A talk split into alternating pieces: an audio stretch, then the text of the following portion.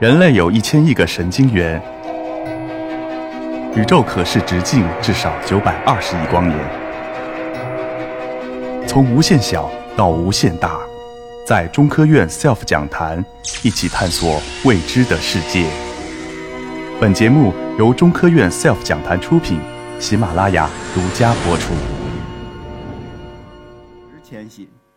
我们在水面上有一个浮球，浮球上拴着一根长绳，每五米会有一个大的探照灯。那么这些大的探照灯会把周围的这些浮游生物聚拢开来。那这些周围潜伏的捕食者们，随时在伺机要捕食这些浮游生物。那这些捕食的场景也是我们想要抓住的。在装备的选择上面，我们一般使用的是单反相机，然后配着外置的闪灯，有时候还需要一些特殊的这个视频灯和对焦灯。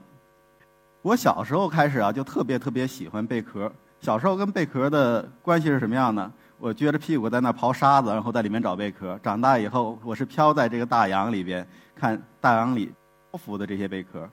我们看到的这些很漂亮的像蝴蝶一样的贝壳啊，它的壳体可能只有一毫米大，肉眼几乎看不清楚。但是呢，它的这些个肉体非常非常的华丽。我们可以看它们这些肉体整个展开。水中像一个降落伞一样可以漂浮着，然后随时捕食比自己更小的生物。那么一旦它们遇到捕食者呢，他们会怎么做？他们可以把肉全部缩回到壳里，这时候重力一下子加大，瞬间下降，一下子就找不到了。靠近这些个海洋浮游贝类其实是一件很困难的事情，我们需要保持一个非常稳定的状态，慢慢向它移动，随时可能还需要倒车。除了贝类呢，我们其实还可以看到很多水母。这些水母呢，跟我们平时心目中想象的水母可能并不太一样，并不是一个金色的一坨在那飘来飘去的。它有可能非常非常长，它可有可能是放着七彩的光芒。有很多水母非常小，只有一一厘米，像一个小的吊灯一样。那它随时可能幻化着颜色或者幻化着形态。一个水母在紧张的时候可能会缩成一个球，然后很快的跑掉。但是当它放松开来的时候，它可能就像是一个张开网正在等待猎物到来的蜘蛛一样，整个全部展开，就像夜幕中绽放的焰火一样，特别特别华丽。那除了这一些个几乎没有什么行动能力的这些生物以外，我们还可以找到一些动得稍微快一点的，像这些十足目的虾和蟹的幼体，像我们平时吃的皮皮虾，我们平时吃的螃蟹，其实它们都会经历一个浮游生物的阶段。那么在这个阶段，它们非常弱小，但是它们还是有它们的防卫能力。我们来看这张图，这个像不像是忍者的那种撒棱，扔在地上绊脚的？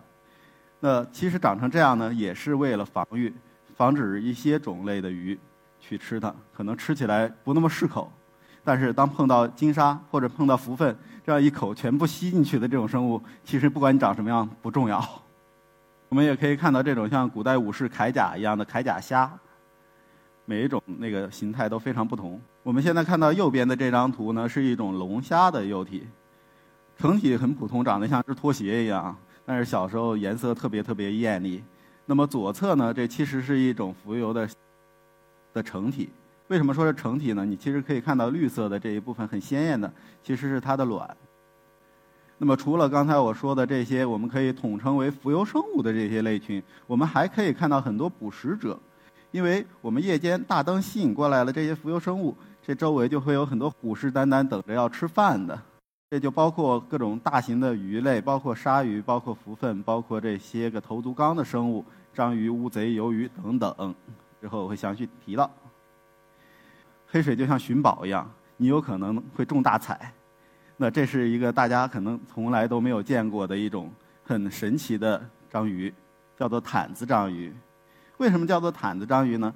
因为它的这四根触手之间有一张非常巨大的膜，这个肌间膜整个张开以后，成年可以达到两三米，非常夸张，就整个人都镇住了。你拿着一个微距镜头想拍，结果发现这样的，但是。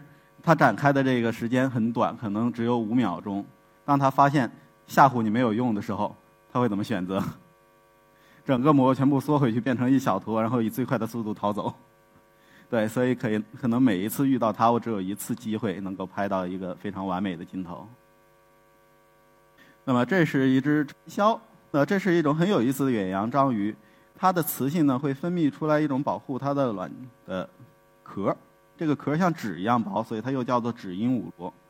那么这个壳呢又被它触手之之间的这个薄膜包覆，所以能够幻化各种色彩。当它紧张的时候可能会发白，可能当它兴奋的时候会变得是这种七彩的样子。就是拍出来照片永远无法如实的还原你亲眼看到它的那种美丽。我们也有可能能看到很多来自深海的这些很特别的生物，像这种玻璃乌贼。我看到它的时候，它是通体透明的，像一个玻璃瓶一样。但是它看到我的这个对焦灯光以后，它开始向我示威，所以它的身体开始幻化出这种金黄色，甚至红色的这种光彩。当它持续了十分钟，发现并没有什么用的时候，它开始窜回了深海。然后慢慢只能目目送它离开，因为我下不到更深的地方。这个深海啊，实在是一片非常非常未知的世界。每一天我的潜水所看到的，有可能是我一辈子没有见过的东西，也可能是全人类一辈子没有见过的东西。所以呢，我觉得这是一件很有挑战的事情。如果可能的话，我会这辈子一直把这件事情做下去。我们接下来呢，来看一下平时大家熟悉的这些生物，小时候。会有什么不一样？大家应该都吃过这种杰克鱼，因为这是菜市场非常常见的一种鱼。它们往往会成一大群，像一个鱼球一样。但是这种深鱼呢，小时候会是什么样？可能很多人完全不了解。这是一只印度丝参的幼鱼，它长得这么特别，长得这么啰嗦，其实并不是没有原因的，因为它怕被别人吃掉。小时候它的体长可能只有这么大。但连上须子有这么长，看起来就像是一只剧毒的水母一样。当它就一顿一顿在这游的时候，基本上没有人靠近。那么，这是我们平时很熟悉的一种鳝鱼的成体，在它们长成以后，身长能够达到两米多长，基本上是一个巨巨无霸的状态，没有人敢碰它。然而小时候呢，是完全一个小透明。这是鳗鱼的叶状幼体。我们看到它的这些骨骼和肌肉在没有发育完全之前，完全整个是通体透明的。那这时候它的游动会变得非常魔幻。当你的灯照着的时候，你会看到它游动留下来的这种残轨。那么一旦它受到惊吓以后，会变成一个防御的一个。同时呢，你会注意到它的眼神会盯着你看，看你是不是被它迷惑到了。如果没有迷惑，它可能会继续逃跑。狮子鱼也是大家很熟、嗯常见的珊瑚鱼类，但是他小时候呢长得特别特别华丽，就像是穿着一身跳舞的这个戏服一样。实际上这是他特化的胸鳍，而胸鳍上面又有这种像绽放焰火一样的颜色，根本无法想象啊！小时候为什么会给他一套这么华丽的服装，而长大以后就变得那么矬呢？其实，在东南亚海域，经常能够看到沙地上有这种秘密克章鱼或者斑马章鱼，长大以后平平无奇的一大滩。小时候呢，跟外星人一样。我相信很多这种动画呀、电影里面外星人的形象，可能都是来自于这些生物小时候奇特的状态。不仅长得很奇特，而且你常常能够看到它们的这种华丽的捕食秀。你可以注意到，它嘴里其实现在叼着一只蟹的幼体。那么这是一只比目鱼的成体，我们平时吃的塔嘛就是这个，而小时候是这样的，头顶两根很长的触须，就像齐天大圣一样。这张照片地上趴的这是一只石头鱼，也也就是我们说的幼科鱼类的成鱼，长大以后毫无特色，而小时候呢非常非常华丽，它的胸鳍整个覆盖了它的全身，就像贵族的拉夫领一样。其实每个浮游生物它都会经历一个生命中重要的阶段，叫做着底。这时候它要改变它的生存的空间，因为它不可能一辈子都随波逐流，所以它需要有一天回到海底它的栖息环境，这样才有机会长大。当然也有例外，一条小的比目鱼，它的眼睛左右各一只，这时候可以浮游生活。但是当它的眼睛从左边往右长过去了以后，这时候它可能就必须得去找一块平地。沙地去隐藏起来，但是也有例外，着底失败，并且没有被吃掉，就这么活活的长大了。跟个地毯一样到处飘的比目鱼，大家见过吗？刚才看完了这些鱼类从小到大的这些个有意思的变迁啊，我们接下来看一下鱼类的共生。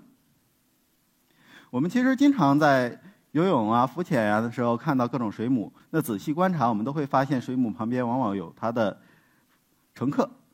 我们会发现各种深科的鱼类会躲藏在这些水母中间，因为深科它天生有一个非常好的一个功能，它的身体分泌的粘液可以防止被水母的刺细胞所毒到。所以呢，我们常常可以看到这些个深科的小鱼啊，跟着水母水波逐流到处去旅行。那么像这种深科啊，长得特别有意思，而且性格也特别有意思。它看到有捕食者或者有别人别的大型的这些东西接近的时候，它会抽搐，接下来可能会翻过来，感觉就像被水母已经蛰到不行了。那这时候捕食者一看啊，这样了，我走吧。然后是这只鱼一看，哦，走了，马上恢复常态。那么。往往这些关系并不是那么和谐啊，有时候这些鱼类可能还会一边跟着它的这些同伴去旅行，一边把它当点心吃，每天吃上一两口。这是一个豚科的鱼类。有时候我们会意外的把一些深海的水母用灯光吸引上来，那么这些水母上面还会搭载着一些特别的乘客。那这是一只雌性的锦葵传销。平时我们吃的龙虾啊，在小时候也是一个非常非常华丽的样子。这是龙虾的叶状幼体，它呢有时候不满足于抓着一个水母，甚至可能一只脚上搭一只水母。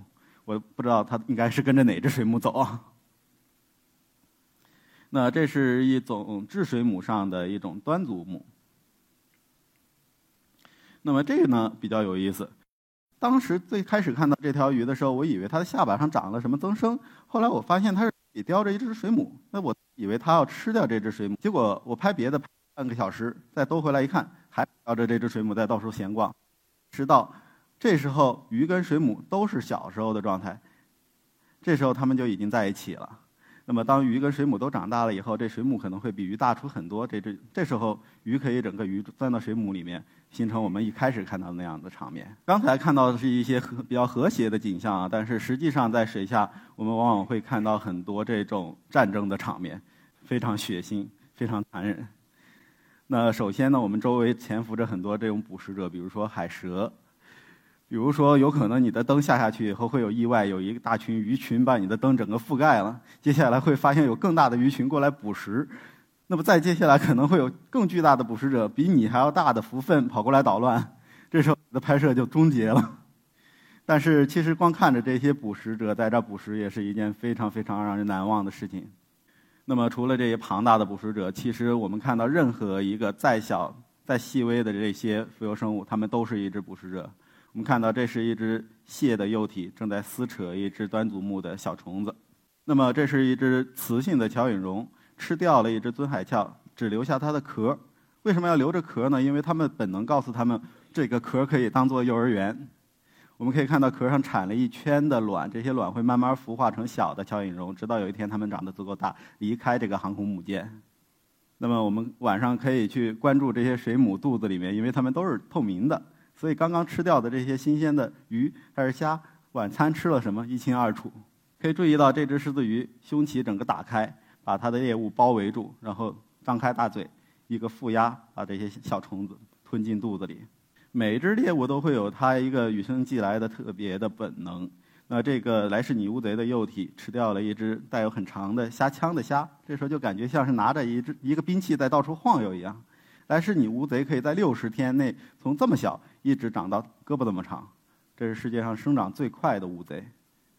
常常会在这种黑暗中，指不定哪儿就窜出来一个鱿鱼，然后突然把你的被食物吃了。这种意外每天都会发生。那这是我在拍摄黑水的时候特别特别幸运，然后也非常非常喜欢的一张照片。因为平时像这种异尾乌贼游动跟火箭一样，你根本没有机会看清楚它。有一天我在。追随着一个被摄物离开我的主灯一段距离，我需要关掉我身上所有的灯，然后去找主灯往回游。这时候我在阴影中隐约看到了这两只来是这两只异尾乌贼在瓜分这一条鱼，就场面非常非常温馨，非常和谐啊！两个不紧不慢在那吃。然后我知道这时候他们其实被闪以后会马上离开，所以我不不敢去马上拍照。在我呃调完所有设置以后，我只有一张照片的机会，拍完了以后，它就慢慢消失在黑暗之中了。我非常非常喜欢我的这个拍摄题材，因为每一天我都有机会去见到不同的这些场景，而这些场景可能都是不可复制的，而这些物种呢，就像是一个宝藏一样，值得我一直去探索。然后我也会将接下来把我的主要的时间全部交给这个题材。那谢谢大家今天来到现场听我的分享。Thank you.